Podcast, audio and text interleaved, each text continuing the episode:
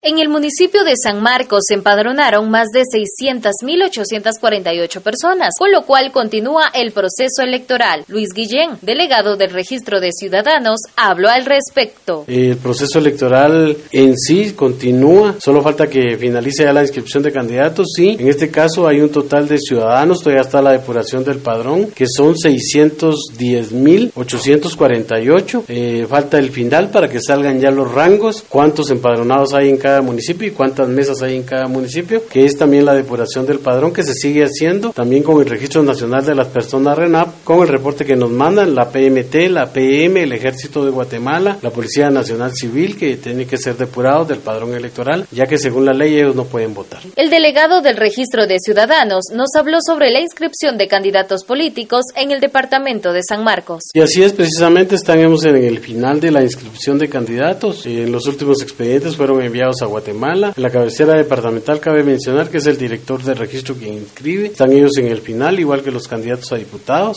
Después de subido al portal, tienen tres días para poder ingresar un recurso de nulidad. Entonces, por eso todavía estamos en la finalización de la inscripción de los candidatos. En la página del tribunal ya está todas los, eh, las planillas inscritas con la advertencia de que alguno todavía puede tener algún recurso de nulidad o de amparo. Eh, ya están los datos de comités cívicos, de corporaciones municipales a nivel nacional, diputados al Parlamento Centroamericano por listado distrital, que ahí va San Marcos, el listado nacional y binomios presidenciales. Eh, sí, eh, cabal, eh, la Junta Electoral Departamental ya está laborando desde el 21 de enero. Solo falta que se juramenten las juntas electorales municipales para que ellos entren a accionar en lo que le corresponde en base a la ley electoral y de partidos políticos. Sí, efectivamente, recordemos que vamos a, a elegir a los gobernantes que van a seguir en el otro periodo durante los eh, cuatro años siguientes. Entonces es importante que nosotros a través de nuestro voto manifestemos por quién estamos de acuerdo, porque es importante hacerlo, es un deber cívico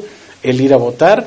Tenemos 145 SEM a nivel departamental, lo cual acerca el voto, en este caso, al ciudadano. Desde Emisoras Unidas San Marcos, Roselina Castro, Primera Noticias, Primera en Deportes.